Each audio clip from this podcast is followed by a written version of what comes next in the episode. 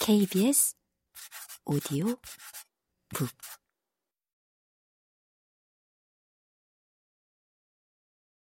예술이 할 수 없는 일은 너무나 많다.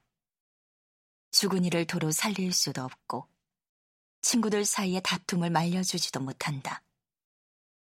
에이즈를 치료하지도 못하며 기후변화의 속도를 늦추지도 못한다. 그렇기는 해도 예술은 아주 비상한 기능을 한다. 한 번도 만난 적 없는 사람들 사이에 스며들어 서로의 삶을 풍요롭게 만들어주는 사람들을 중재하는 기묘한 능력이다. 그것은 친밀성을 창조하는 능력이 분명히 있다.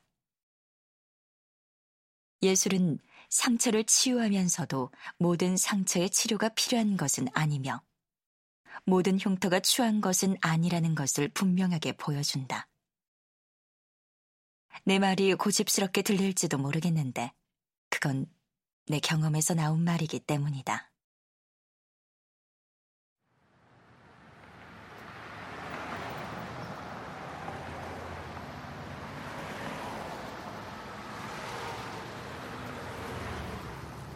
뉴욕에 처음 왔을 때 나는 부서진 상태였다. 그런데 심술궂게 들릴 수도 있겠지만 내가 일체감을 회복한 것은 누군가를 만남으로써 또는 사랑에 빠짐으로써가 아니라 다른 사람들이 만든 것을 만나봄으로써 이 연결을 통해서 고독과 갈망은 그 사람이 실패했다는 의미가 아니라 살아있음을 의미할 뿐이라는 것을 서서히 받아들였기 때문이다.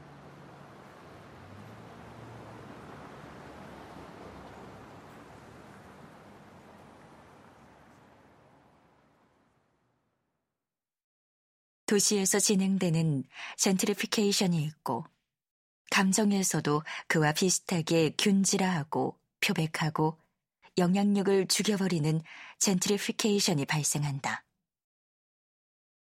화려한 후기 자본주의의 한복판에서 우리는 모든 힘든 감정, 말하자면 우울, 불안, 고독, 분노가 그저 불안정한 화학적 결과일 뿐이며 고쳐야 할 문제점이라는 생각을 주입당했다.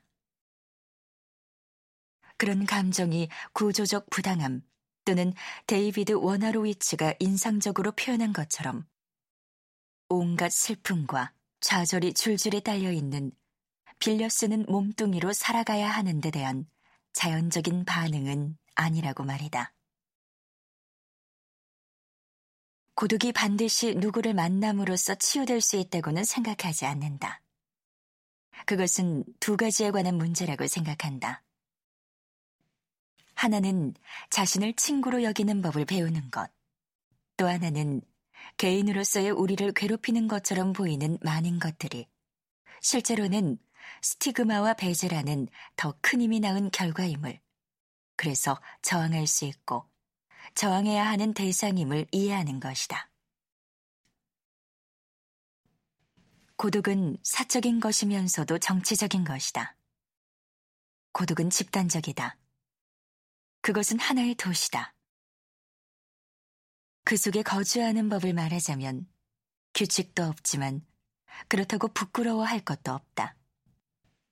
다만 개인적인 행복의 추구가 우리가 서로에 대해서 지는 의무를 짓밟지도 면제해 주지도 않는다는 점을 기억해야 할 뿐이다.